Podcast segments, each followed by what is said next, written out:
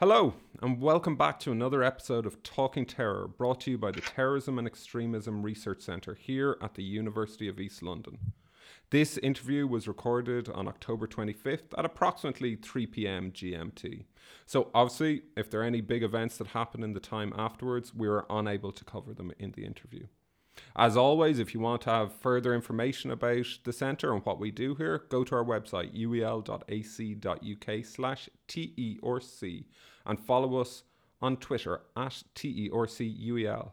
Tweet at us with the hashtag Talking Terror if you have any feedback about this or any other episodes. And be sure to read up about the research we do here, our upcoming book series with IB Tauris, and so much more. Okay, enough of our own self promotion. It's time to, to talk to today's guest. It's my great honour to introduce uh, my former PhD supervisor, John, uh, Dr. John Horgan of Georgia State University. John is a distinguished university professor at the Global Studies Institute and Department of Psychology at Georgia State. He has a PhD in applied psychology, and his research focuses on understanding psychological qualities of the pathways into, through, and out of terrorist behaviour. His work, as many of you know, is widely published with books including The Psychology of Terrorism, Divided We Stand, Walking Away from Terrorism, Leaving Terrorism Behind, and Terrorism Studies, a reader. Uh, in 2017, he became editor of the journal Terrorism and Political Violence and serves on the editorial boards of several further journals, including Legal and Criminal Psychology, Studies in Conflict and Terrorism, and Journal of Strategic Studies. He's a member of the research working group of the FBI's National Center for the Analysis of Violent Crime and has held positions at University of Massachusetts Lowell, Penn State University, uh, and University of St. Andrews. John's research is featured in venues outside of academia, including the New York Times, Foreign Affairs, Vice News, CNN, Rolling Stones, although he's disappointed he wasn't the cover star for that episode, Nature, Scientific American, and the Chronicle of Higher Education.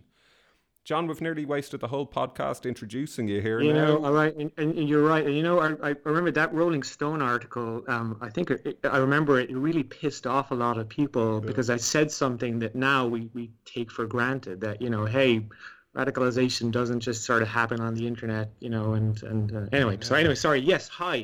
Good to be here. I I was thinking in the lead up to this, uh, if I had been told in back when you, you were supervising my masters that one day I'd be interviewing you, I would have thinking that your career had gone horribly wrong at this stage.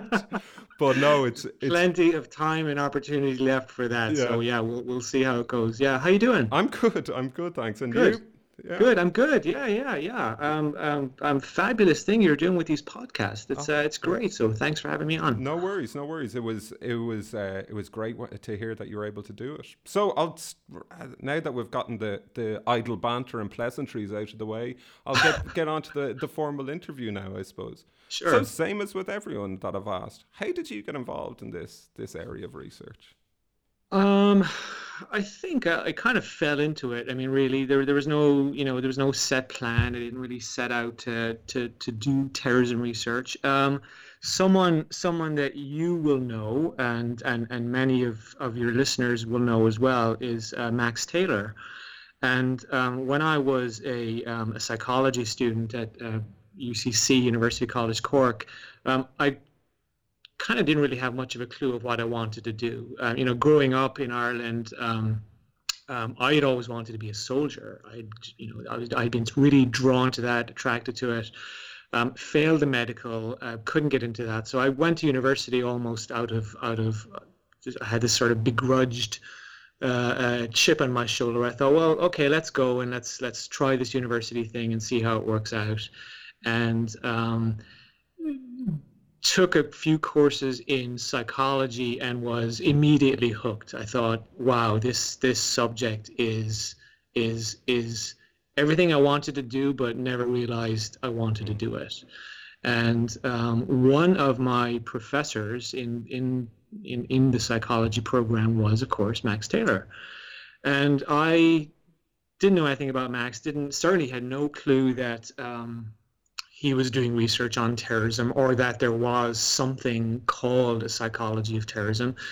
And to make a long story short, he would he would come into our social psychology class. I think it was a second year. Um, it was a second year uh, undergraduate introductory course, and um, he would he would never be prepared. he, he would always just walk walk in looking like he, he, he didn't really want to be there and, and looking like he had come from something important and um, you know but but but but every every principle every concept in social psychology max wanted to teach us about he would he would illustrate with a terrorism example. And so that's that's kind of how i got my my start in it. And um, i was i was blown away. I mean i couldn't quite remember what I was more impressed by. You know, these ideas from social psychology that you know you don't have to be you don't have to be crazy to do crazy things. I mean, I remember where I was the first time I I, I came across that idea, and I was I was floored. I thought this is this is completely changing the way I think about the world. And the fact that Max used terrorism examples, he would talk about the IRA, he would talk about the Baader Meinhof uh, group, um, uh, I think that was the hook.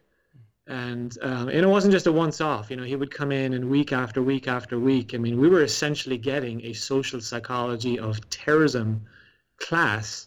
And um, I'm not sure what my my my uh, friends and classmates thought, but I was I was absolutely hooked. And I thought, um, uh, I don't know what, what I can do with this. I don't know where I can take it, but this is something I want to explore further. And um, that really was the catalyst. And was he using uh, the terrorist and fanatics as core reading for this? Yeah, he would walk in with a, a copy of this. Uh, I, I, distinctly remember it had a, um, a wonderfully bright red cover. This was Max's uh, first book, The Terrorist. Mm and he would walk in with the book under his uh, under his arm, and I thought, great, we're gonna we're gonna hear we're gonna hear more terrorism today, mm-hmm. and uh, and he would open it up and and and and and, and read uh, from it. I, it sounds like I'm doing Max a terrible disservice when I say this, but uh, uh, I'm not. I mean, it was I remember just being electrified by what he had to say, and uh, and uh, and I never, you know, I never thought that university could be that stimulating or exciting, or in, in my case, you know, I mean, life changing. Brilliant. And what was it about that book in particular? Because you've picked that as one of the, the most influential on your career, uh, the terrorist. Um, like you can see, published in 1988, but you can see in it he's introducing concepts like the process of terrorist involvement, which you have really developed out with alongside Max as well. Mm-hmm. Um, you can see him engaging with this whole debate about uh, psychopathy uh, uh, in relation to terrorists, uh, in relation to terrorist involvement. Um, so there's a broad ream of of topics that he's dealing with. What was it that, that really hooked you, or was it just that whole experience in class? I think there were two things that Max really um, uh, was quite gifted at is quite gifted at uh, and, and really you know came out during that um, uh, that book. And that it's and, and the terrorist you know the terrorist is a short book but mm. it is a it's a technical book. It's a very competently written book. It's it looks like it's edited to within an inch of its life. So you know he doesn't he doesn't you know he doesn't beat around the bush. Um, I think he captures the complexity of what terrorism is. You know, so there's a whole section in the book about well, what what terrorism is and what it isn't, and, and, and, and some of the ways in which we ought to think about it because if we think about it in, in, in other ways, it's just not really going to get us anywhere. So, so I think the, the idea that we can think about terrorism in different ways and depending on what, what rabbit hole we go down, that might have different implications. I mean, that's, that's quite a profound thing to, to illustrate. But the thing that really um, held my interest was the idea that extreme behavior can can come from almost nothing. It can come from a very mundane place. Um, you know, we can dispel with notions of, of, of evil or, you know, on the other end of the spectrum, so psychopathy and, and, and, and things like that. But the idea that really it's about, um, in the words of, uh, uh, you know, former Italian Red Brigadist Adriana Faranda, it's a thousand little steps. Hmm and the idea that we can hopefully um, we can we can we can we can identify those steps and ta- and get a glimpse at them um, uh, and it allows us to really track and identify the development of something that um, we only ever see the end result of and that that idea it it just it, it just rocked my world. It blew my blew me away, and uh, and it's something I've been I think obsessed with ever since. And you can see the influence of Max from that time in UCC. Like you've got obviously you you've gone on to to make a career uh, looking at analysing psychology of terrorism, but not just you. You've got Andrew Silke, Kiran Sarma, and then from later on, you've got Orla Lynch, Lorraine Bowman Grieve. Uh, my career as well was shaped by Max's teaching uh, to you, and there, there's a broad school there. But one of the things that you've always said to me, and I'm in complete agreement with, is outside of that sort of Cork brigade, Max Max doesn't get the credit he deserves. He doesn't get as cited as much as as other as, as others from that generation. Um, no, that's true. I mean, and and I think, gosh, I mean that that that that. I think that's a problem that is endemic in terrorism studies broadly. I mean, I see this all the time where, you know, supposedly new things or new concepts or new ideas or, or, or previously unexplored issues are brought to the fore. And I, and I think to myself, well, actually no you're you know you're not the first person to talk about this. This has been done and and and it's something that a fairly comprehensive lit review would would illustrate if you took the time to do it.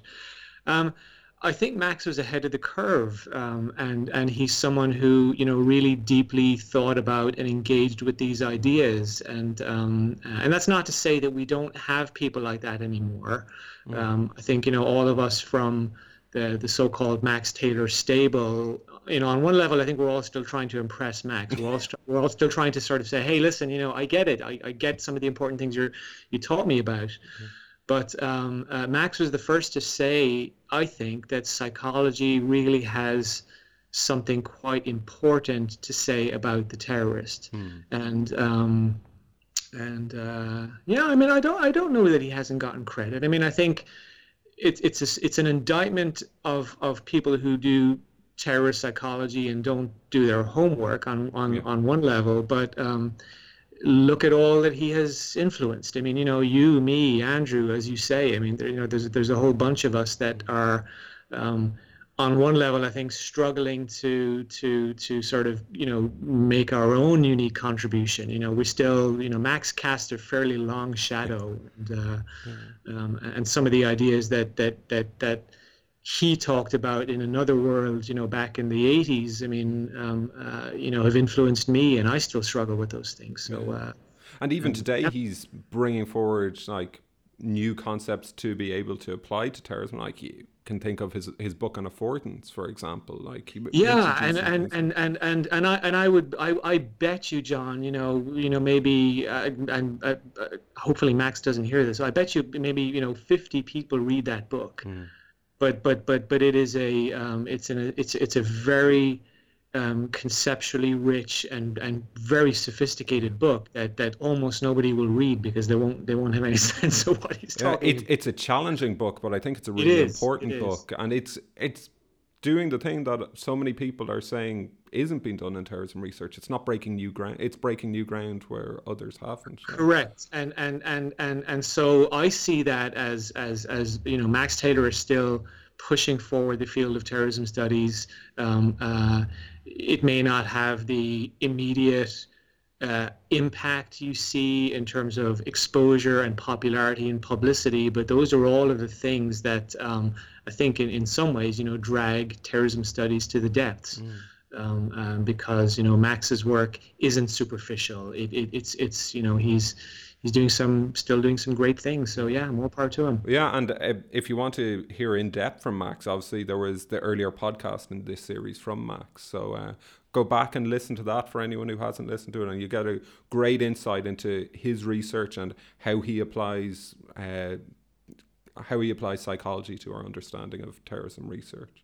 And you really started your career then in UCC, and I remember doing the master MSc in forensic psychology, sitting down for psychology of terrorism uh, lectures from you, and rather than putting rather than published readings we were getting, we were uh, we were getting proofs of the psychology of terrorism, your own book. It was basically we were your editors. I think. I didn't remember that. Really. Yeah, yeah. Each each lecture had a different yeah. chapter, and that was just before. I, I, I either apologize or for. Or, or no, it was brilliant. It's a, it's a it was a great book and still is. And uh, but then you moved on to uh, University of St Andrews, where as as our careers uh, went on to do, I followed you, and um, you there was someone else there that was had a great influence even before you went to St Andrews, and that was Paul Wilkinson. And you've picked um, picked one of his books, uh, written uh, with Alastair Stewart. It's contemporary research on terrorism, published in 1987, an edited collection why did you? Why was it this book that you that you picked um, as? Uh, that was a. Um, um, I remember at the time, you know, uh, so this would have been when I was doing my undergraduate degree. Would have been early 1990s, mm-hmm. and uh, and I remember, you know, distinctly trying to find more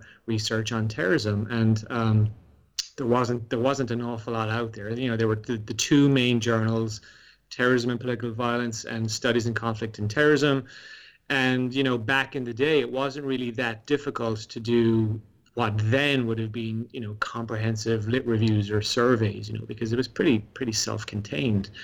But I remember, I, I remember in the uh, in the in the library, UCC library, I came across this this ginormous book, and um, and I remember just being completely intimidated by it, thinking, "Wow, you know, gosh!" In my naivety, I looked at it and thought, "Well, well, if there's a book like this, surely you know everything that needs to be said about terrorism has already been said. And and i dived in and um, uh, i i you know i got this amazing impression that um, excuse me terrorism really was this subject that lots of different kinds of scholars look at. You know there were chapters in there from criminologists and historians and anthropologists and political scientists and you know, and Jerry Post, the uh, the psychiatrist, had a chapter in there, which you know I was I was drawn to that.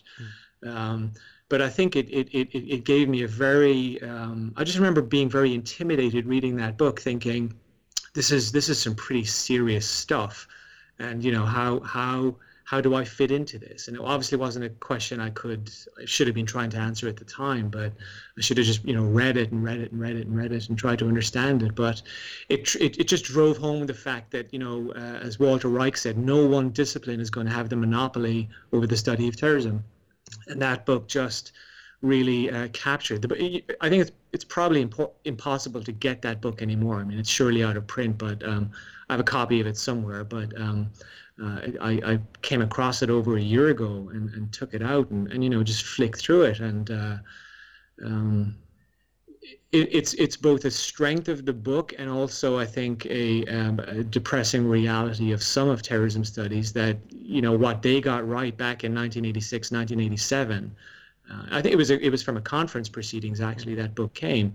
Um, in some ways we're still having the same debates. Okay. Yeah. You know we get ourselves locked into discussions about about terrorism and the psychology of terrorism and methods and things like that. But um, it was uh, it's the kind of scholarship you don't really see too too much of these days in the study of terrorism. Yeah. um, I mean, I've got all kinds of thoughts about about the field right now, but that was a that was a very richly detailed book, and um, you don't see too many of them in terms of you know tackling the the conceptual issues like that anymore. Yeah it's uh, you were saying it's hard to come by. I i tried to put a link up to all the research that we discuss here on, on the pod and the only link i could find for that was uh, an amazon link where you could buy for like 300 quid or something like and the, yeah and and don't you know don't yeah well, it's so, so, but yeah. it's i think paul like the influence um goes beyond that book as well. Like if you look at the influence that Paul has had on the field, on the area, um, it's impossible to overstate. Uh, you know, I remember uh, uh, back when I was, um, I, I, I, wrote an article on the IRA on uh, it was something like the IRA's command structure, and uh, you know, and it was it's a pretty simple article. It's just about saying, well, this is this is what the IRA, uh, I think, you know, looks like based on all these primary source documents and whatnot and anyway, I, I, wrote. I mean, I, I, you know, this is this is. I think email existed at the time, but I certainly wasn't using it. So I wrote a um, a letter to Paul Wilkinson, and I said, um, uh, "Listen, you know, look, I'm I'm I'm I'm I'm new. I'm just a student, uh, but I would be, you know, here here's a draft of this piece. You know, might the journal be interested in considering it?" And uh, uh, to my to my great surprise um, uh, and and thrill, you know, he wrote back to me within a couple of weeks, and it was this um, I'll never forget it. I mean, it was this this very encouraging letter saying, uh, you know, thank you for considering the journal. Yes, we'll we'll push it out. We can't guarantee anything. You know, it's up to the reviewers. Yeah. But um, he just added this this this long piece where he said. Um, you know, it warms my heart that, that you're you're looking at terrorism and, and and and you know and keep it up and we need more researchers and and to a to a to a, a, a young naive wet behind the ear student who didn't really know what he was doing at the time. I mean, I, I just I it, it's impossible to overstate the, the, role that something like that plays. I mean, I, I took that letter, I kept it and um, uh, and it was it was just so encouraging, and I was always grateful to Paul for uh, uh, for doing that. Yeah, no, and he he influenced a great number of people, uh, both through his individual work, but also in uh, in St Andrews through the CSTPV as well. And actually, oh, he, no doubt, no doubt, and and and uh, and he was such a great guy. I mean, you know, I, I still miss him. I think mm. back very very fondly to discussions I would have with him both at CSTPV and also just in his uh, in his front living room in Crail. Yeah, and I like you talked about Max coming in on organised for lectures. I remember sitting in on a lecture of his when I was in the first year of my PhD. And it was just him coming up, sitting down, and telling a story for an hour and a half. and it was just fascinating. It was absolutely yeah. fascinating. Don't know whether there was structure to the story, but it was it was great. probably not. But yeah, exactly. Yeah. yeah. So obviously your early career and we're, we're going to get onto your own research in a bit it was as you said focused uh, on the ira what exactly was your phd dissertation about for listeners who don't know PhD was sort of a, a, a, a, combination of things. I mean, I wanted to do, I remember distinctly thinking, you know, I wanted to do something that brought together um, uh, terrorism and psychology, and uh, and in the end, I ended up sort of almost shoehorning the psychology in. Mm. Um, so you know, I had been I had been I had been bugging Max, you know, for a couple of years at this point to take me on as a PhD student, and and and uh, you know, Max at the time, I think he was trying to do me a favor. He said, "Listen, I'm not sure this terrorism stuff's going anywhere. You know, why don't you why don't you think about just being a normal psychologist and doing something else?" And I thought, well okay, uh, but I, I just I'm I'm fascinated by this, and um, and in the background of all of these discussions, of course, the Irish peace process was was starting to you know find its feet, and we had the ceasefires. And I don't know where the idea came from. I mean, it, it could well have been from Max, but you know, we, we, we sort of settled on this notion that well, the IRA as an organization and as a movement or whatever is undergoing some some interesting change right now and and wouldn't it be interesting to try to capture or characterize what that change might mean for for members for the for the mission for the movement yeah. for all of that and and and we sort of started thinking about the IRA as as an organization, you know, and to think about organizational change and organizational difficulty. And and you know, I think at the time I didn't realize it at the time, but I think I was doing uh, IO psychology, um, um, but the, the psychology of that, the psychology of how an organization maintains focus, maintains discipline, and and and the the driver for that was an interest in in fundraising. You know, how does a movement like the IRA raise and spend funds? How does it manage perceptions internally and externally about the fact that it is deeply embedded in organized crime. Because you know for a movement that that that really prided itself on on projecting this this this noble revolutionary image mm-hmm. uh, they were they were steeped in extortion and racketeering and money laundering. And um, and I tried to to just sort of you know uh, see some of the rest of the iceberg as far as some of that stuff was concerned. And and so it, it ended up coming together as this case studies of of of of organized crime activity that the IRA had engaged in, and then trying to explore the psychology of that from a, a group and organizational perspective. And that's then where essentially the, the psychology of terrorism book kind of grew out of to say that listen, there's there's lots of different angles here, and it, it kind of goes way beyond the the, the terrorist personality stuff. And um, and so yeah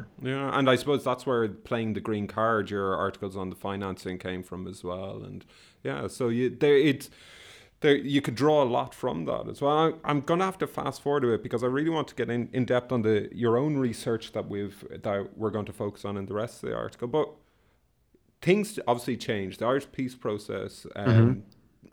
Drew a lot of researchers away from looking at Northern Ireland. Uh, the Linen Hall Library was emptying out quicker than it was, than it ever had before, and um, a lot of the focus post 9-11 came on Al Qaeda and groups like that. And now we've got a focus um, by a lot of terrorism researchers on ISIS.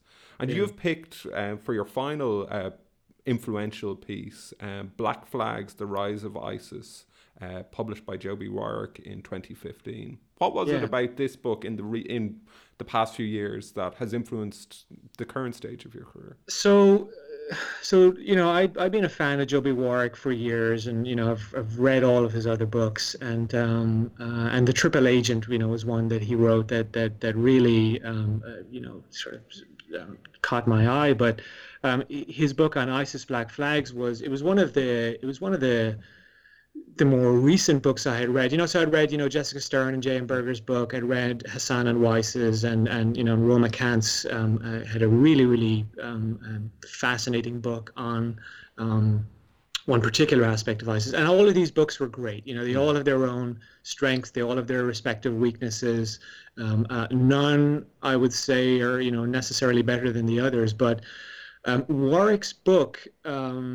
I distinctly remember, you know, sitting down to read it, and I, I read it in a single sitting. I mean, I, I may have gotten up to, you know, go to the bathroom, but I read. I remember starting and finishing it in the same day. It took about ten or eleven hours. I was blown away by how well written it was, and and uh, it wasn't so much that the book was about ISIS per se. I mean, I had been trying to get up to speed on ISIS and to try to understand the origins and development of the movement. Um, but the fact that the book was so well written, um, I, I think, just made a profound impression on me. And and for the last few years, you know, I've been struggling with how to how to become a better writer, how to bring my research to bigger, broader audiences. And you know, you sort of you you experiment a little bit and you try some of that through the occasional op-ed and if you're lucky enough to get a good editor, you know, you can you can sort of you can learn by just diving in. But I've been I've been making a point of of of reading far more than I normally would. I mean, I'm a I'm a, a voracious reader. I read anything, but um, um, increasingly I've been seeking out well-written books, and and I knew that you know Warrick was going to do a well-written book, if nothing else. It's also you know tremendously informative, and it's it's great. But to this day, I mean, I remember sentences and paragraphs from it, and it's um, and it made me the the lasting impression I came away with was. Um, I don't think I'm going to be able to write this well ever, but I this book is making me want to be a better writer and and and you know and that's what I want to strive to. And um, and it's you know it's something that is all academics I think we we struggle with. Some some get it and there are people who seem to be naturally talented at writing, but I have to I have to work hard for every sentence and, and paragraph. So so when I read a book like Warrick's, I think there's there's craftsmanship here, and um, you know, and how do I how do I learn from that? How do I become a better writer? And it's about I think it's about paying attention. It's also about just just writing more and reading more, but uh, I think it's about paying attention to what successful and good writers do, and and and and he is he is up there. Yeah, I think that's important because it's you can do the best research possible, but if you can't get it onto the page and clearly demonstrate exactly what you did and what this is adding, it it really is losing the the impact that it could possibly have. For sure, and that's not to contradict the earlier point I made about you know that there are some deeply technical terrorism books out there, but they're not for a general audience. You know, those are for in some ways those are for other serious research, not not even other researchers. Those are for other really serious researchers. But um, I think you know, especially now in the times we live in, it's important to get some of these ideas to bigger, broader, more ambitious audiences. And the only way to, to really do that is um, is to, to be a better writer. Like I said, you know, I- impact and uh, impact isn't something we should always measure in, in terms of popularity because I think there's so much of, of, of terrorism studies remains superficial. I think we've made great strides in recent years, but um, uh, you know, impact isn't about popularity, nor you know, it should never be. Yeah, yeah. If we're if we're going to to aim for popularity, then these these topics that might be seen to be dead, that aren't modern day focus, no one will study them, and we gain a lot from from looking at the unpopular topics a lot of the time as well. For sure, yeah. for sure, sure. So moving on to your own research, you've got three uh, three pieces here that that you have highlighted as being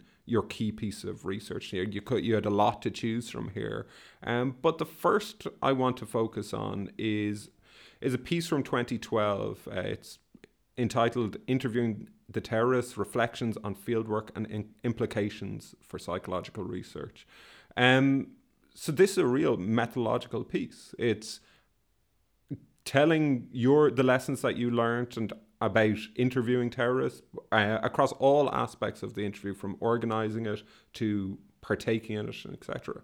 What a what was your thought process in developing this? What were you trying to achieve with this article? That's a good question. I'm not entirely sure, to be honest. I I um I, I had always thought that you know methods and and good methods lie at the heart of of good research on terrorism and that that that matters irrespective of the discipline you're in and the perspective you bring to studying terrorism but good methods really distinguish you know the good from the bad and the ugly um, and uh, and in some ways, you know, I mean, I've been writing about interviewing for a very very long time, and um, but there have been sort of you know some of them went into some of those contributions went into book chapters, not a lot of people read them. Some went into rather obscure journals. So I thought, well, let me let me try to write a more updated piece and to try to make it a bit more comprehensive and to see if I can get a, a discussion going. I think that's um, uh, that that's the reason I chose these these articles in particular is because there was a there was a pointed reason for wanting to put a message out there to say, listen,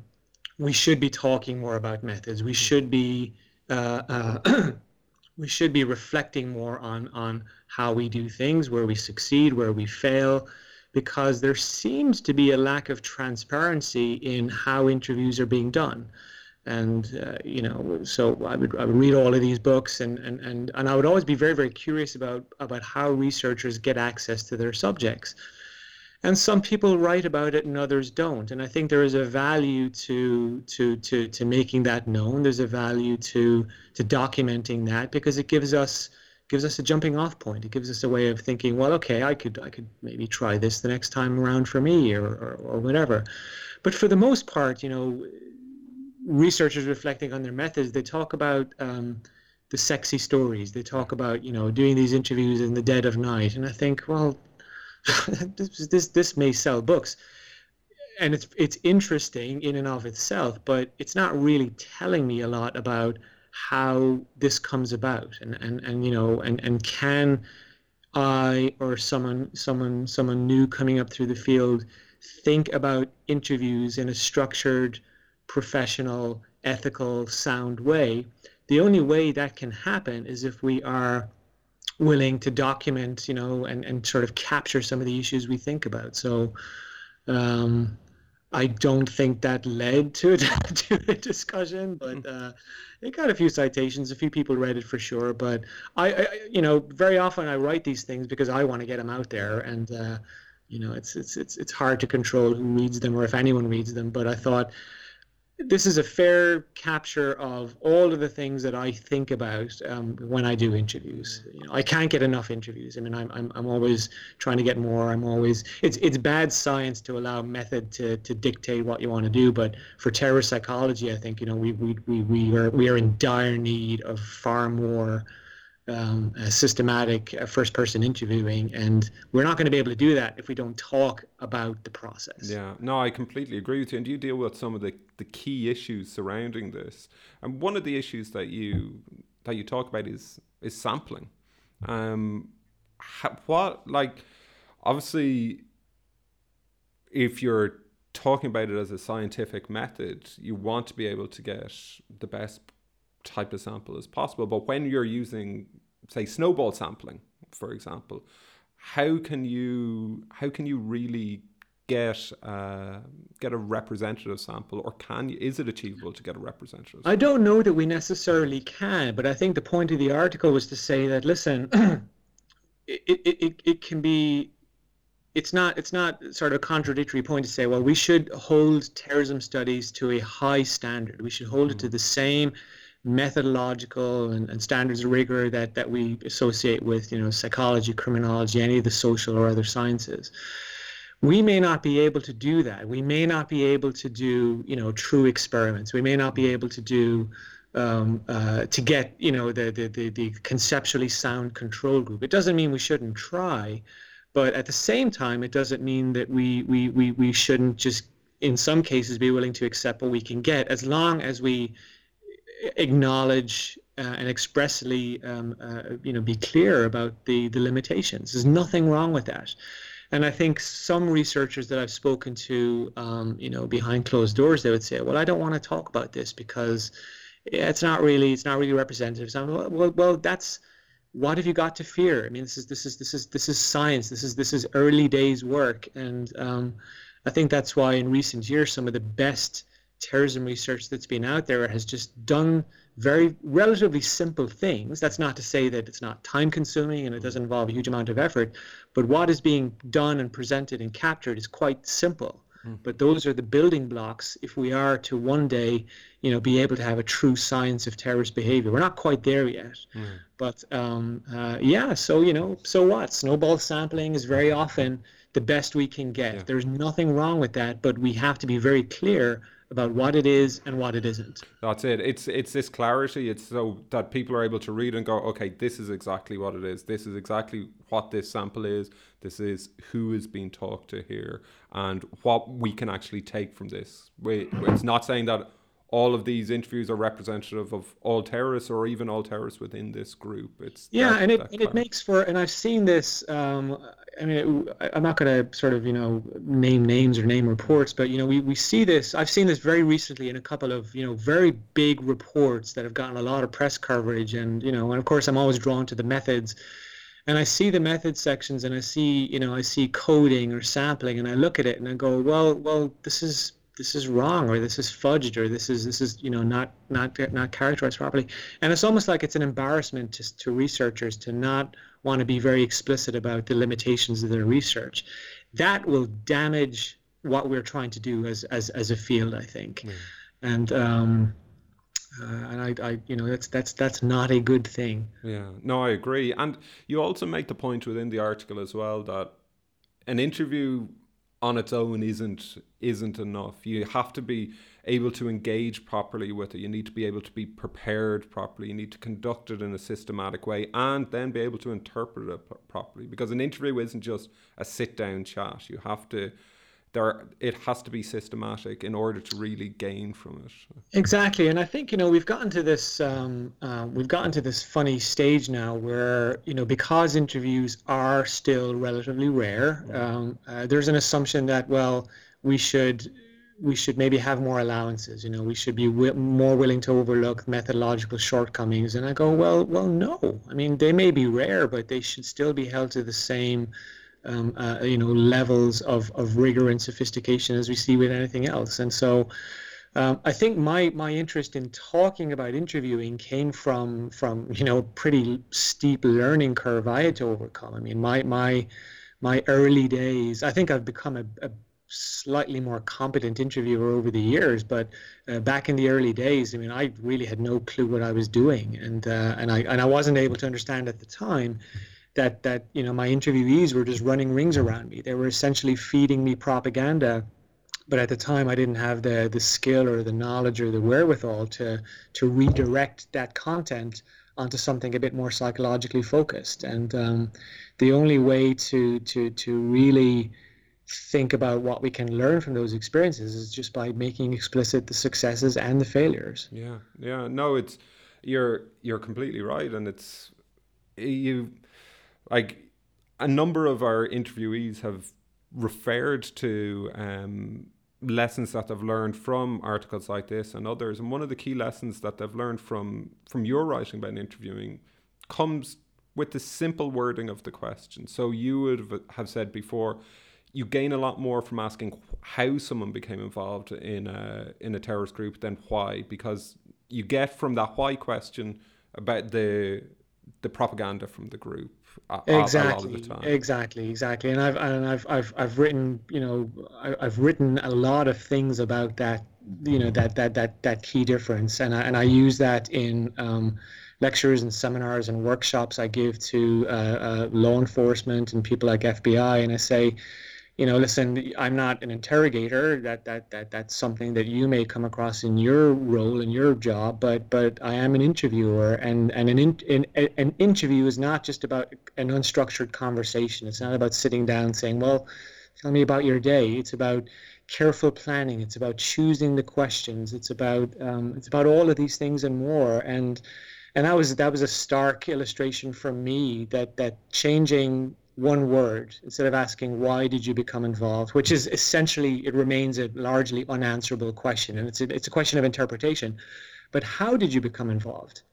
And that that that you know that in some ways i mean that kind of that was the segue into the the the, the moving away from profiles to pathways to processes article that um, asking the question in that way opens up a whole new set of arenas and avenues where people um, uh, talk essentially about the the, the, the, the, the stepping stones. Yeah, and we'll move on to that profiles to pathways um, article in just a second. But I think before we finish up on this interviewing one, I think another lesson that is essential for anyone looking at whether carrying out interviews or interpreting interview data is to understand the context in which the interview is taking place as well. Mm. That this isn't taking place in an ether. That people's responses are influenced in the context that they're surrounding. Like that's that's surrounding them. I'll never forget the very first interview I did for my PhD.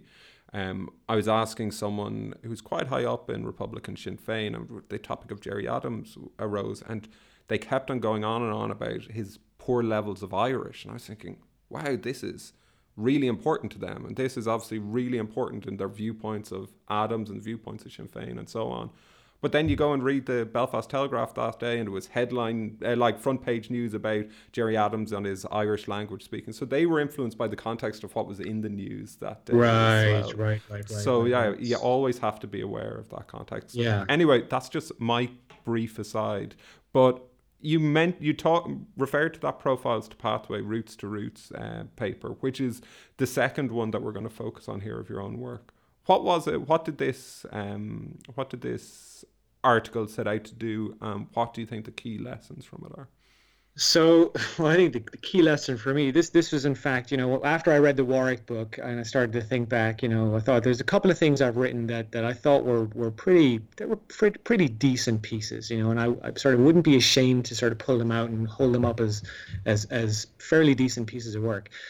The um, uh, profiles to pathways article, I wish I had written better because I think there's there's there's a lot of ideas in there that I thought a lot about, and uh, and and on one level, on one very basic level, it was about trying to convey the idea that language is very beguiling here. That you know we talk about. Um, we don't really talk about profiles in an explicit way anymore, but we do in a sort of an indirect way. But but but if we shift the language from profiles to pathways and from you know, root causes to roots as in R-O-U-T-E-S. Um, the point of making those distinctions wasn't just to be a sort of a, you know, pedantic acad- academic. It was more to say that um, things open up. Mm-hmm. You know, opportunities open up to to get to get I want to say better answers, richer answers, fuller answers, answers where there's far less ambiguity in terms of the the steps that comprise, you know, this, this so-called radicalization process or whatever we call it. And um, so it was an attempt really to just, again, another attempt to get a discussion going to say, hey, I think there's more to be had if we if we think about this in a slightly different way. Mm-hmm. And um, yeah, that was it. Was a um, it was the paper came out in a, a, a special issue, which uh, was a special issue I think sort of aimed at you know the next the next president, mm-hmm. and uh, I'm pretty positive nobody in the administration read that. But uh, you know, it, it got a few citations over the years, and um, and I think it was a it was a, seemed to be a fairly decent piece. I yeah, so. no, I think it's it's an excellent piece, and it does get get some key messages across. It refers to what you have referred to oftentimes as uh, push and pull factors as well. It it talks about uh, the fact that different factors can impact people at different stages of the terrorism process. Yeah, it's something you know, and it's it's it's I, I think that was the, the first time that I really tried to grapple with the complexity of terrorism in, in a head-on way. You know, I mean, I've been because because I think if you, if you if you really get it, if you really get how complicated this is, it can be overwhelming to the point of inaction, where you go, oh, you know what, oh, you know, fuck this, it's too complicated. I can't. I can't figure out how to express it. I can't figure out, you know, what the right metaphor ought to be to to convey the complexity of this pathway or whatever it is. And so this was this was a, an attempt to sort of say that um, we shouldn't shy away from the complexity. That that that maybe maybe that's the result of of this kind of research. That that you know, and and and it doesn't really lend itself to simplifying it through these little metaphors or models, and, and they're not really models per se. You know, they're sort of they're they're metaphors, and that's fine. Um, so uh, I think that was my attempt to say I can't shy away from it anymore, and and and and you know, and now I'm thinking about it in another way. And and in fact, coincidentally, I mean, I'm I'm I'm I'm in the midst of writing a piece right now, which is it's that profiles to pathways piece um, uh, version two. Um, you know, it's it's it's different language. It's reflecting on that, but it's also saying, I think we need a we need a we fundamentally need a better, clearer language to characterize terrorist motivation. Yeah. Yeah, and so this uh, this this newer piece hopefully will uh, will will will will pick up where that left off and um, uh, when, do a better job. When should we expect to see that out? Uh, well, you can. Ex- I'm going to do something uncharacteristic in me. You know, I normally um, I, I I have a tendency to play my cards pretty close to the chest. So I'll go away and I'll write something and um, and then you know I'll just push it out there. But um, I think what I'm going to do with this one is it's going to be finished by by um, probably I think early December. I'm going to actually push it out there for input. So I'll I'll, I'll send it to people and uh, it'll it'll it'll do the rounds. Uh, I don't know if that's going to screw up the uh, peer review process down the road, but um, I do want to. It's something that I do want to get um, expert input um, from from people on. Uh, it's going to be a few radicalization experts won't be happy with what I have to say, but uh, that's too bad. Okay, so what do you think is the future of this concept of radicalization for us as terrorism researchers? Short answer is I don't know. I think I think the term radicalization is deeply problematic. Um, I think we still confuse radicalization and involvement in terrorism, and the fact that the former is used as a proxy for for for the latter is it's not just problematic. I mean, it is it is conceptually wrong. I think it's um, it's it's not really theoretically very well informed. Um, there are people out there who are, you know, seriously trying to grapple with the concept, and um, you know, again, not to sort of name names, but I think uh, McCauley and Moskalenko in their in the second edition of Friction do a really really good job of of trying to capture that and. Um, uh, although the key the key sort of takeaway from their book is that you know we cause as much radicalization as, as that which we're trying to study. So that's that's the that's the key takeaway that's often overlooked from their really important book. I think I think radicalization has been a bit of a red herring, to be honest. I mean, I think I think I'm very sympathetic to researchers who who acknowledge the difficulties of it and say, well, look, whatever we call it, we're still we're trying to sort of capture and make sense of the process through which people turn to terrorism. Um, I just finished re- reading uh, the second of Mark Sageman's books uh, that, that have come out this year, uh, The Turn to Political Violence. And, and you know, that's a uh, I think Mark won't mind me saying, that's, that's a clumsier term than radicalization, but I think it, it, it, it, it makes far greater sense to think of it like that. Yeah. I think um, we have. I think radicalization's been a beguiling term. I think it's distracted us. I think it has. Um, uh, I think it has closed off. excuse me. It's closed off opportunities for us to really um, uh, uh, answer some questions about that that that middle part of the uh, of the of the terrorism arc, if you like. So.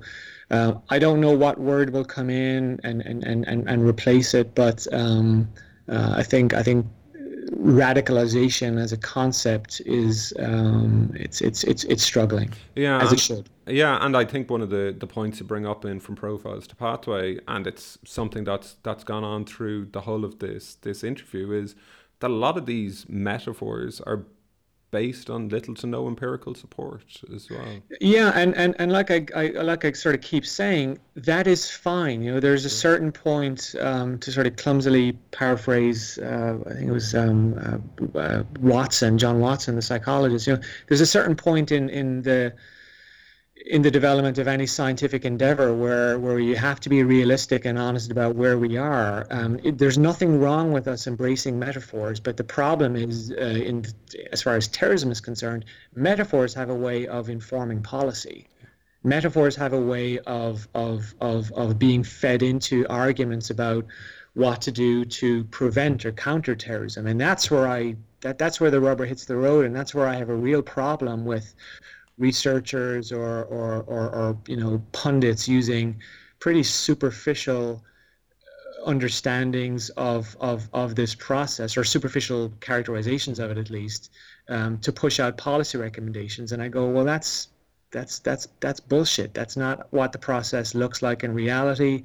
It's not report it's not supported by empirical research. And that's as a result that's that's that's little more than punditry, and it's and it's irresponsible punditry at, at best. Yeah, and I actually I'm in this conversation. I'm remembering I sent a message to you a few months ago. I was writing a piece on the social psychology of radicalization, saying who do you think are the key people uh, to bring in, and you you recommended. Did I me, answer that question? You, you, did. Don't worry. Don't worry. Okay. Um, you mentioned to me the work of Michael Hogg, who talks about uncertainty, and I like reading that and linked to Kruglanski's stuff about the quest for significance as well. That it's those kind of pieces can really can really give an insight as well. And oftentimes, say Michael Hogg stuff isn't based on a terrorist population per se. It's looking at extremism, uh, at ex- uh, broadly speaking. Um, but true, but but I I I gently push back on the quest for significance. Mm. I hmm. mean, I, I I want to I want to understand it, and maybe that I just don't understand it well. Mm. But um, um, there are there are sort of models and metaphors out there that, that if you look at them closely, they're they're a little more than you know what what B.F. Skinner used to call explanatory fictions. You know, if, hmm. if the cause and the effect are the same thing, then then you're not actually explaining anything. So if you know if oh you know uh, uh, Paul wants to join a terrorist group because he wants to feel significant, and the result of that is that he feels significant. Well, what what are you actually explaining here? Yeah. And so um, so so so so this is a roundabout and clumsy way of saying. Um, these issues and these critiques are, are are not new. I mean, this is the bread and butter of, of science. Yeah. Um, but but but terrorism studies often seems to exist in this this parallel universe where we don't seem to, or a lot of people don't seem to think that they should be held to those kinds of standards.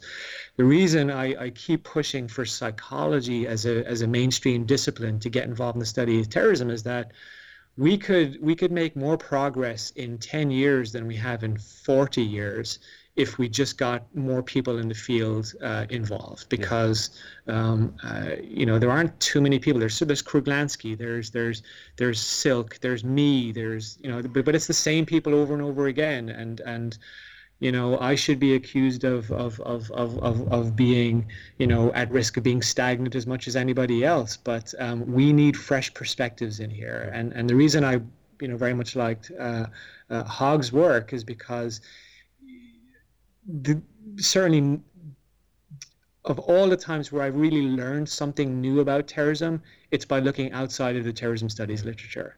Yeah. It's about looking at perspectives from um, people who study other things and me thinking, oh, actually, I bet that would be useful in, in, in sort of, you know, offering maybe a little bit of course correction on the radicalization debate or the de-radicalization work or whatever it is. And, um, and we don't do that enough. You know, we, we all we all talk the talk when it comes to interdisciplinary work, but it, to do that in reality is really fucking hard, you know. And I've I've been on interdisciplinary projects. It's it's very very very hard work, but um, that's where that's where true uh, progression I think in the field comes from. Yeah, and this is similar to what Neil Ferguson was saying a few episodes ago when discussing his piece about drawing on our analysis of religious conversion motifs and seeing okay there's a huge history of that of the psychology of religious conversion behind us what can we learn from that as well that we shouldn't exactly. be we shouldn't be siloed in and saying we're terrorism researchers and we can own we have to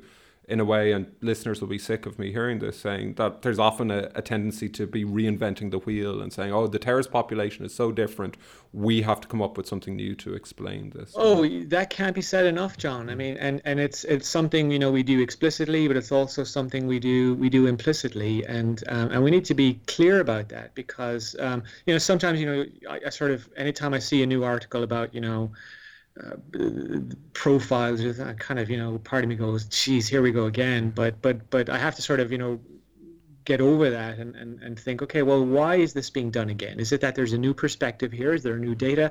It may well be that there's new researchers and they're coming to this this is their first time uh, doing anything in terrorism research. So i understand why the the, the, the, the draw might be there but um, um, you know, again, yeah, it's it's uh, we we risk if we're not careful. I think we risk feeding the argument that that Sageman made a couple of years ago that well, you know, maybe in some ways we are stagnant. Okay, and moving on from that then and into your final piece, you you put forward the introduction for the recent special issue, uh, mm. Psychology mm. of Terrorism, a special issue of the American Psychologist that was just released in April of this year. Um, what was it? Yeah, I, I presume when you're putting forward the introduction, you're putting forward the, the whole the whole uh, special issue, and rightly so. Why, when you were approached, what did you want to achieve about uh, from this special issue? Well, it started off. The seed of it was, you know, I, I'd always wanted to do a um, I'd always wanted to try to find a platform where I could directly appeal to fellow psychologists and, and, and, and, and psychologists who weren't involved in the study of terrorism because you know they're it's just preaching to the choir for, for, for those people. And so it started when I was um, uh, working at uh, University of Massachusetts Lowell, and um, my research assistant at the time, Neil Shortland, and I were throwing this idea back and forth. And I said to him one day, you know, we should we should we should do this and um, uh, you know reached out to American psychologists, pitched the idea, and and, and in, in in some ways, you know, I mean, I I'd been so deeply concerned about the fallout from the Hoffman report that I thought, well, if we don't if we don't if we don't address these issues head on, then then I think you know the, the, the, the, psychology of terrorism will actually take a step backwards, and that's the last thing we need when you know it, it's one thing to go around in circles; it's another thing to actually take a step backwards. And um, and to their credit, American psychologists came back and said, actually, you know, this this we like it, and uh, uh, and and we think, you know, we should we should you know should put this out there. So two and a half years later, it came out, and um, uh, my my role in this was simply to say, um, look, the reason that this is an area that is dominated by charlatans and snake oil salespeople is because is partly because as a discipline, psychology has almost nothing to say about the terrorist. Mm-hmm. That's a problem. And I, you know, I, I, teach courses in terror psychology here at Georgia State, and and uh, every single year I struggle to come up with a, a good explanation to my students as to why um, psychology hasn't really, you know hasn't really sort of gotten on board with it. You know, it's still very much the purview of political science. I think that's the discipline that dominates the study of, of uh, uh, terrorism, non-state terrorism.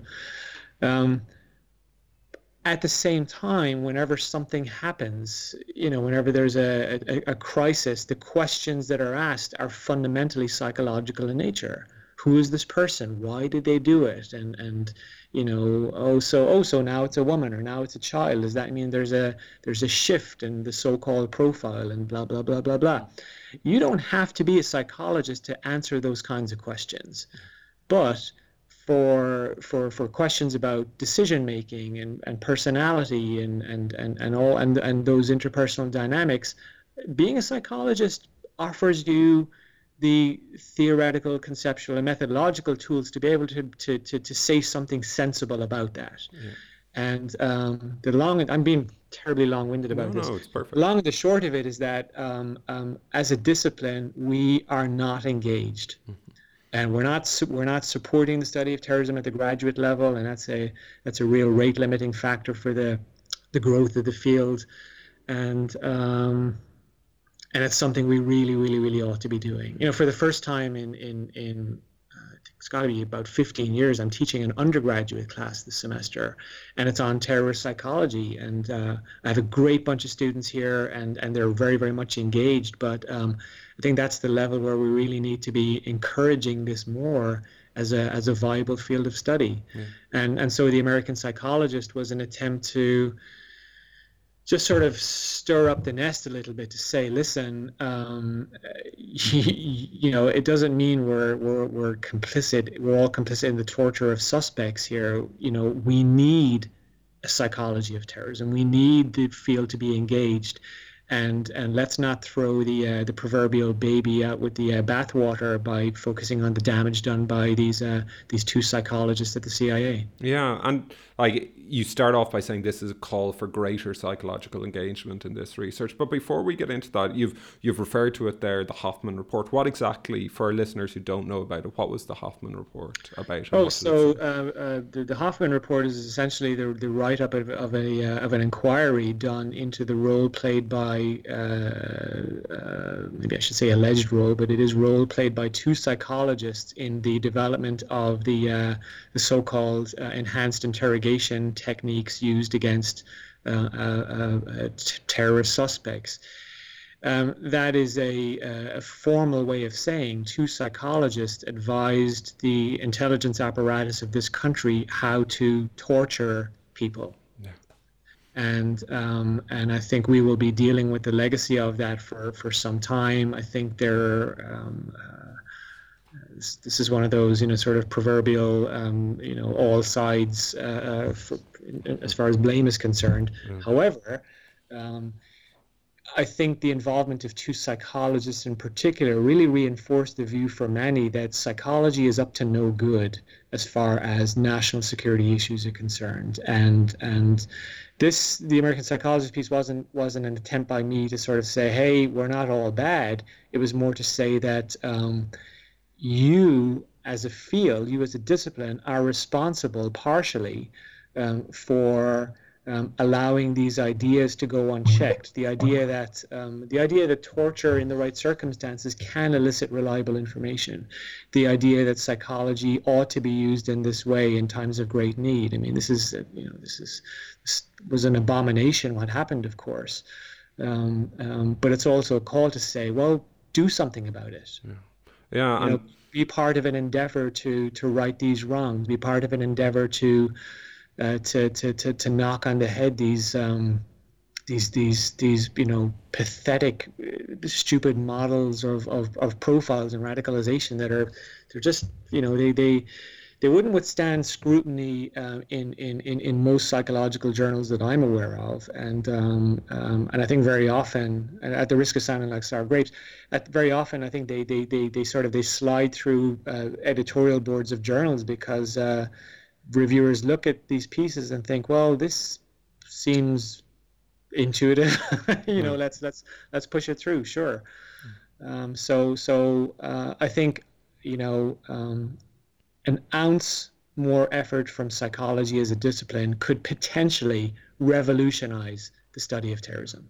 Like as, at least from from a psychological perspective. Yeah, like even if you consider the the Hoffman report where you're where you're talking about there, if you, even if you take the research of people like Gudjonsson or Lorraine Hope and people like that and just apply that, like that would give you a basis of understanding that shows that psychology can, does have a lot to, to give and well would... correct. And that that's a critical point. I mean you know i'm not talking about reinventing the wheel. I'm not talking about people somehow ditching their careers and becoming you know terrorism researchers god forbid. But it's about sort of realizing that you know somebody out there somewhere has probably done this before. And if you only paid attention to it, it might completely inform or challenge or support or refute what it is you're talking about in the terrorism context. Exactly. But you, you said it earlier, it's about reinventing the wheel and and there's there's there's there's more than a few willing audiences ready to to to, to hear that. Yeah.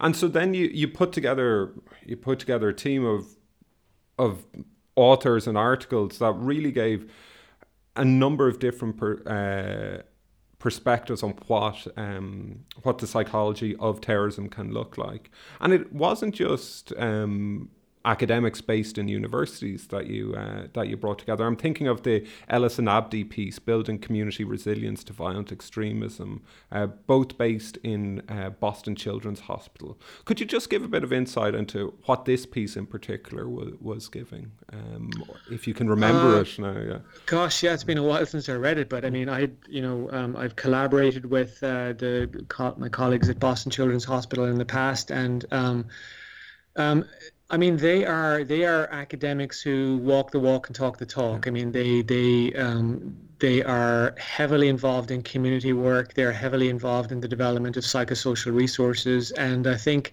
you know, talk about being at the right place at the right time. You know, they had been interested in how communities are affected by radicalization or affected by terrorism conducted in their name.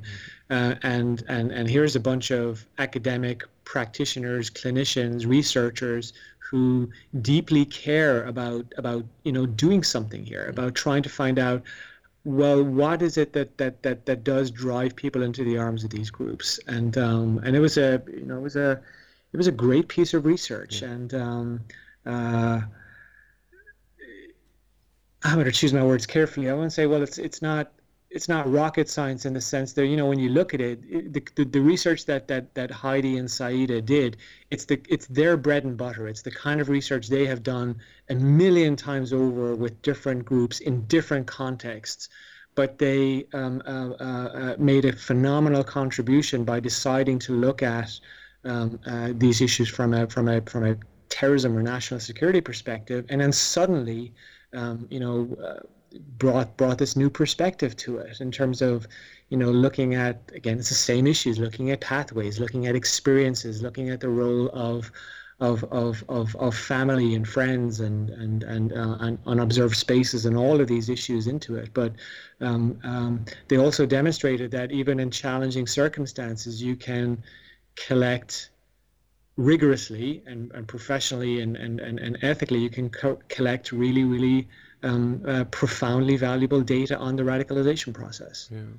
And they their research shows that the psychology of terrorism as well shouldn't be just looking at the psychology of the terrorist. It, it needs to look at the community surrounding it, at the what they're absolutely no no doubt about it. And that is, I, I think I think that's one of the biggest stumbling blocks we have failed to resolve throughout the history of terrorism, uh, the history of terrorism studies at least. Mm. Um, uh, you know, when we when we set the participants aside and, and, and try to feed the assumption that this is only about the psychology of them, that they are they must be different because of what they do. Uh, and this this all goes back to you know the the stuff I learned as an undergrad in terms of Milgram and obedience and all of that. But um, I think that has been our our biggest conceptual obstacle all these years. Yeah. The idea that um, um, you know they have to be different, they have to be separate, and that our actions, our writ large government actions, have nothing to do with this is, um, I mean, it's profoundly wrong. Yeah. No, I agree. I agree. And if you look throughout the throughout the um, the special issue, uh, you do have Alison Al- and Alison dealing with that issue of torture. Um, you've got people like Kiran Sarma talking about risk assessment. McCauley yeah, and Moskal. Very good piece. Yeah, yeah, I think it was great to see Kiran Kiran's piece. It was it was an excellent piece. I thought.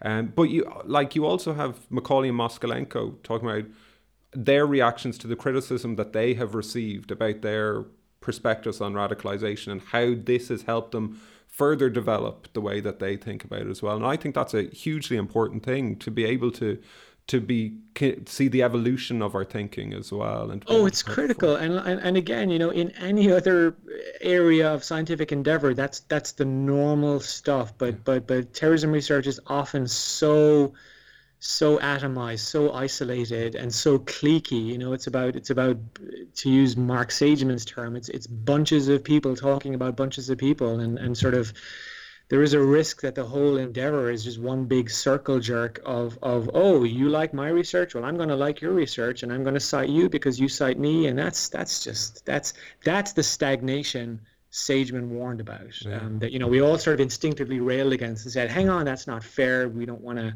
We don't want to believe that." Mm. Um, but on one level, uh, you know, he is right about that. And and McCauley and Moskalenko. Um, uh, you know, people sh- people should really read the second edition of Friction because yeah. it just shows that progression in their thinking between the first model, the first um, uh, the sort of the you know the, the, the pyramid idea of radicalization, to something far more I think far more sophisticated. And you know, very often people will ignore the second edition mm-hmm. because they think it's just the same old thing warmed up again. It, it really isn't. Yeah. Boy, is it not as far as this book's concerned. No, I, I completely agree. And the way I finished each of the the interviews, and you've sort of preempted me here with your discussion of Mark of Mark Sageman's piece on the stagnation, is to ask people how they feel the area of terrorism research is at the moment. It, it comes from that article about uh, Sageman saying that it was stagnant. So you've intimated there about what you believe, but what how do how do you view this? How do you view um, the future of terrorism research and the present as well? Oh, um, well, you're asking me that question when we are where I live in a country which is is home to me now, but yet we have an administration that is not just dismissive of, of, of, of research, but is, is, is you know, widely um, derisive of scientific inquiry. Um, uh, I don't know where, I don't know what the future brings, but, um, uh, you know, when Sageman came out with that argument about terrorism studies being stagnant, um, I think in some ways, you know, he, he, he touched a nerve with people. Certainly, you know, I, I sort of instantly railed against it and said, well, that's unfair. You know, if, if you think we're, if you think the area is stagnant, it means you're not paying attention to all of the research that's coming out there. I, I like to wear the hat of someone who, you know, is critical about terrorism research because I care about it. I mean, I care about the field. I care about the development of the field. I care about doing what is responsible for me to do to help the next generation of researchers come up through the ranks and do their thing. Um, I think um, I think I'm both sympathetic to Sageman's argument that on some issues we are stagnant, um, but on other issues, you know, where where the field is flourishing. Uh, we've seen so much uh, really good work in recent years, and some of the best work I've seen has has you know has has come from people like um, like like like Gill, like Paul Gill and Emily Corner and Noémie Bouhana, and it's um, you know these are researchers who really know what they're doing, and it's on on one level not to unfairly characterize what they're doing. It's basic descriptive work, and that is that is the building block of of of solid scientific, um, uh, uh, rigorous research on terrorism.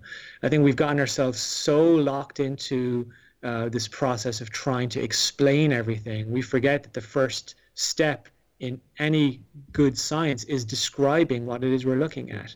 And so that's why I, I embrace the, the recent rise in descriptive studies and think, yeah, this is this is this is we're getting the building blocks here.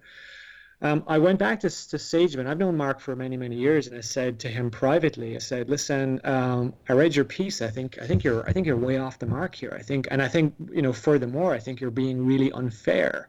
You are either mischaracterizing a lot of the research, or you're just willfully ignoring it." And and he conceded that his view about stagnation is is in, in some ways this is sort of it's a dissatisfaction with the failure to address the motivation issue. Mm-hmm. and so oh, that's fair enough but but you're you're to, to characterize the entire field of terrorism studies as stagnant is is is is missing the mark. And it just sort of you know needlessly fuels this this this uh, this this sort of debate. So anyway i wrote a piece with um, um, uh, my good friend and colleague jessica stern and this was published in the chronicle of higher education and we basically issued a rebuttal to say, listen, we get where you're coming from. We get your your your your your, your complaints here, but uh, you're you're off the mark, and we disagree with you.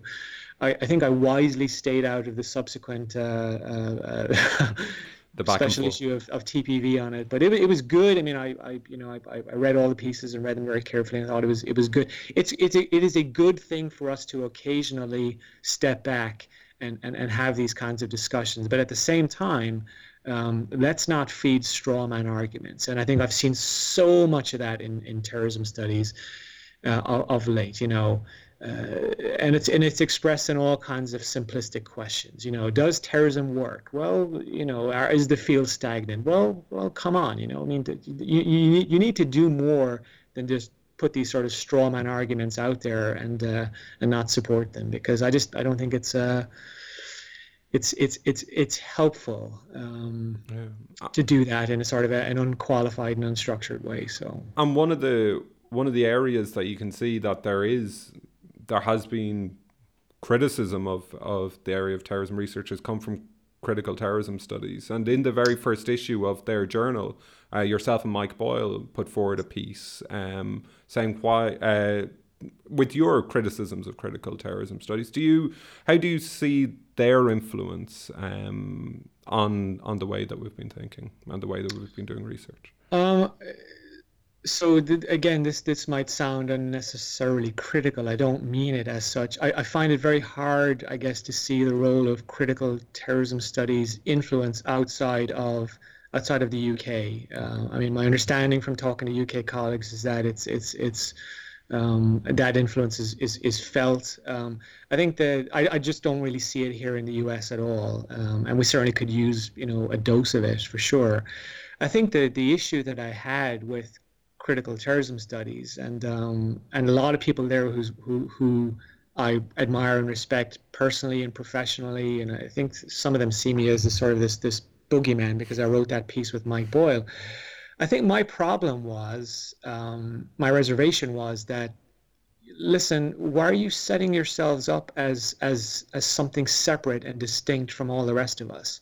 You know, your concerns about abuses, your concern about the field, your concern about progress and stagnation and development and all of that stuff. We share those same viewpoints. Mm.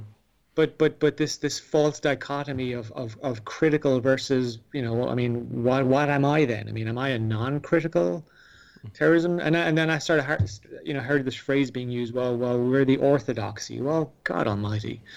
I just I that that drove me bananas. And I thought listen I, I, I, as an academic, I mean, I get the intellectual importance of this kind of reflection, but but for you to inadvertently characterize the rest of us as not engaging in this is is false. And um, uh, I think for years I sort of never forgave them for that because it's it's false. It's it's it's false advertising. That uh, the assumption that we don't do it. Well, if you look hard enough, we actually do. Yeah.